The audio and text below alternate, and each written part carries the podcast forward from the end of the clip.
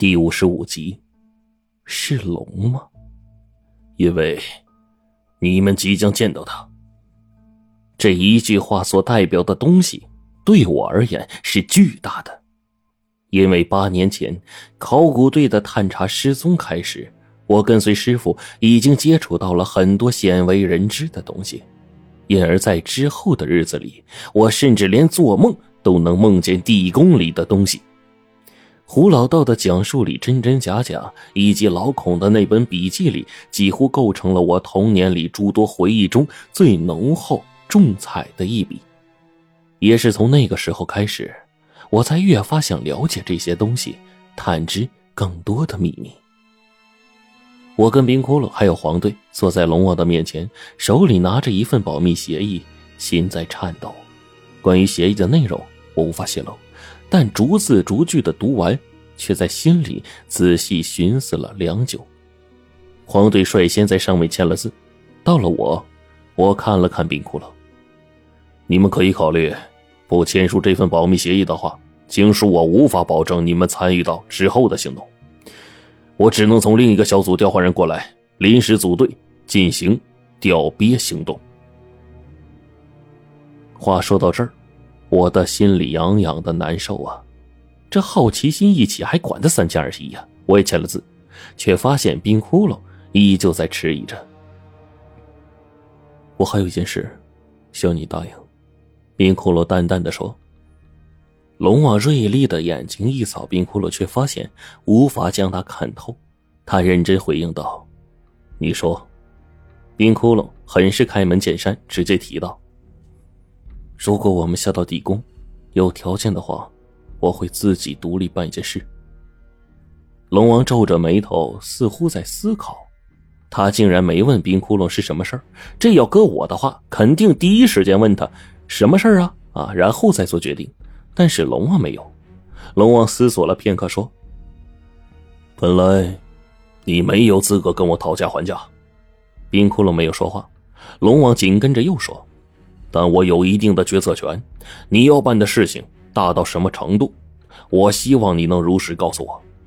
冰窟窿说：“不大不小，在你可承受、可不承受的范围。”龙王眼睛越发的犀利，似乎要竭尽所能的看清楚冰窟窿这个人的思想，但是他眼神忽然一暗，我知道，他不可能从冰窟窿身上探到什么，这家伙。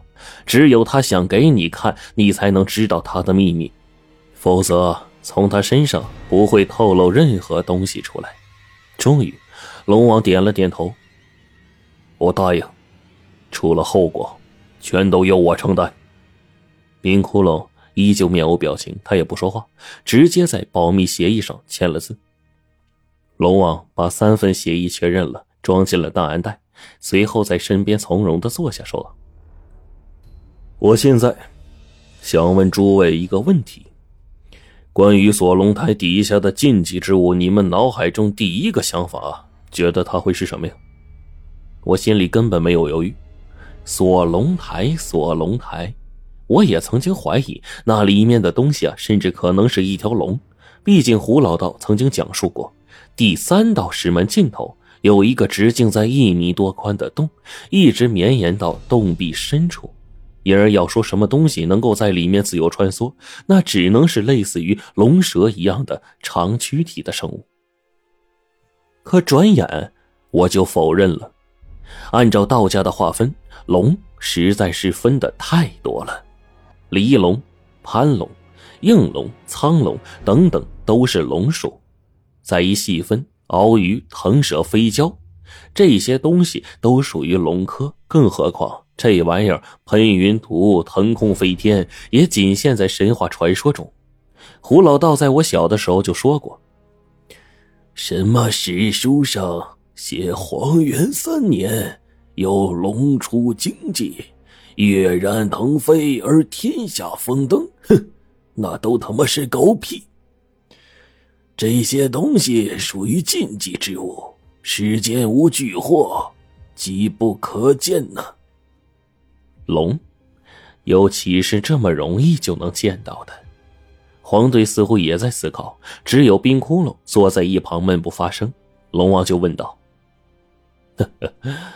你们怎么不说话呀？”黄队摇了摇头说：“龙嘛，我觉得不可能。我虽然是第一次当队长，但以前跟很多小组交流过。”他们执行任务二十多年，几乎搜遍全国都没能见过。这个问题太大，应该不可能。我也附和着，我也觉得呀，呃，应该是龙，但我不相信，也没理由相信呢。毕竟这东西啊，只存在于传说，这世上也没有人真正见过呀。冰窟窿依旧不发声，龙王倒是有闲心的很，他对我说：“嗯。”三十年前，我执行过一个任务。当时我们在东北，调查对象呢是在一座非常著名的雪山里面。我和黄队侧耳倾听起来，只听龙王继续说：“那座山呢，原本是没有什么异常的，可后来频繁的发生雪崩，致使下面的军械基地遭受严重的损失。我们两个三人小组一同去探秘，发现雪山上啊。”经常有一阵雾气纷飞，直窜上天，形成白雾。几天观察之后，我们就发现了异常。我跟黄队都竖起了耳朵。龙王接着说：“我们在雪地里蹲守了数天，终于发现，在山间一个隐秘的雪洞处，时而会有一阵巨大的白色雾气被喷出来，时而因为喷出的雾气巨大，引起漫天飞雪，从而再次引发雪崩。那次呢？”我们险象环生的从雪崩的底下捡了条命，但是后来之后就没那么幸运了。我们奉上峰的命令前去探查，队员在找不到敌手的情况下，一连损失了四个人，全都是被洞内的吸力射入的。然后听见队友们疯了似的惨叫，最后我和另一个幸存的队员慌忙的回到了临近的屯子村落。当时啊，木屋里面。住了一个近百岁的老人，他说那里头啊住了一条真蛇。所谓真蛇呢，就是即将修成龙的蛇。至于那雾气，就是他的吞吐。我们刚开始还不信呢，没成想啊，这老爷子真有本事，他用当地流传下来的土办法帮了我们大忙。只是当夜老人的办法呢，就奏了效。凌晨半夜，我们听见了震耳欲聋的声音。远远看见夜空下一道长影迅速扎入了山下的冰河里，破冰沉入。第二天，我们再进雪洞的时候，发现地上有条水缸粗细的划痕。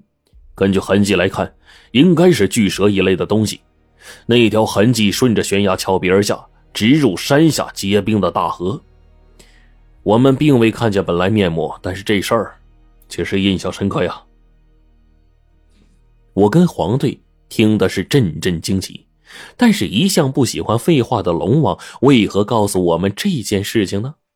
龙王紧接着说：“三十年前，那位老人已经年近九旬，现在早已离世了。我要告诉你们的是，他临终前把这个土法子传给了我。”我一愣，差点就脱口而出：“难道这锁龙台里面真锁了一条龙？”龙王没有再接话茬。他打了一个响指，门外的美女秘书啊，端进来一段陌生的骨头给我们看。我看到这东西，只是觉得熟悉，这玩意儿似乎在哪儿见到过呀？啊，对了，胡老道当初描述过一个细节，他们下入地宫，华老啊把这玩意儿，呃，像宝贝似的藏着，然后呢，直到最后关键时刻才交给胡老道。在他们找到出口要爬出去的那一刻，洞内的吸力一张，就要把他们重新的吸回地宫。那时候，胡老道便掏出一块类似于这样的骨头，那阵吸力呢，突然避退了，给了他们时间逃出升天。我不由得惊奇的问道：“这这东西是？”龙骨，冰窟窿这时候头也不抬，冷不丁的说出了这两个字。龙王甩出了一个诧异的眼神，但也是在意料之中的眼神，看了冰窟窿一眼，随后点头：“嗯，这的确是一节龙骨。当时华老他们四人探究小组临出地宫，在地下通道内侥幸得到他的庇佑，里面那禁忌之物一闻到龙骨的气息，暂时停止动手了，才让他们捡回了这条命。黄队一听这话，皱着眉头，越加的疑虑了。那为何后面会突然爆发另一股极大的吸力风暴呢？我看卷宗语英是因此牺牲的呀。龙王点了点头，嗯，你们忘了同类不相容的道理，他们都是这世间的禁忌。当感应到对方的气息，出现短暂的思考之后，接下来就是排挤同类间的战斗，自然后面的事情就清楚了。这是动物们的本能啊。冰窟窿这时点头。再高等的东西，哪怕它是禁忌，但终究只是动物。龙王表示赞同，但我却很奇怪，那您手上这龙骨又是怎么来的呀？龙王反问。一九三四年，辽宁营口的坠龙事件，你们在座的有谁听过？我跟黄队一脸的吃惊啊！对于这件事情，我平时最喜欢收集了，自然清楚呢。一九三四年，民国时期，辽宁营口啊，据说有龙搁浅了。当地农民祭龙王，往这大龙的身上浇水，又采芦苇替它遮阳，最后潮水涨回，那东西才缓缓游走，消失不见了。至于第二次出现，是在半个月后，这条大龙终究死去了。龙尸再次出现，是在距离上次位置十公里外的一片浅滩，不过这次啊，龙尸已经腐烂严重。最后，龙骨据说被美国人拉走，还拍了照片上了当时的报纸。龙王点了点头。龙骨我们并没有存货，至于当时的亲眼目击者们，早已经死去多年了，再无对证。但是，当时国民时期内部的议事调查科曾留下一份文档，当时他们接手案件调查，发现有三位当地农民吃过腐烂的龙肉。建国之后。我们组织的前身机构曾参与调查，甚至找到了当时还幸存的两位吃过龙肉的村民。营口当地人呢称他们为龙人。你们看，龙王一指屏幕，突然调出来两张黑白照片，被放大的照片十分清晰。那是两个身上长着零散的龙鳞、脖子上长出两腮的怪异人。他们的嘴角甚至真的长出了一寸多长的龙须，脸上凹凸不平，甚至有点像模糊的龙头状，但终究只是有一点形状而已。这样的人在当时来看，那就是怪物。龙王说：“这两个人的尸体啊，我们后来制成标本了。而你们现在看的骨头，其实并非是完全意义上的龙骨，是他们俩的骨头。”什么？我跟黄队一惊一乍的，有点不敢相信呢。仅仅是吃了一点腐烂的龙肉，就有这样的效力，人竟然会产生如此异变。龙王摇了摇头说：“嗯，关于这些传说中的事物啊，实在是太多了。而我将会通过这些著名的案例，向你们分析这种禁忌生物的全部资料以及习性，确保此次任务你们完成到最佳。下面我给你们看看。”在黄三八的墓中所拍的，由华老冒死带回来的那对影像。我说过，千万不要震惊，不然的话，当你们真正面对他的时候，甚至要抓住他的时候，会出大问题的。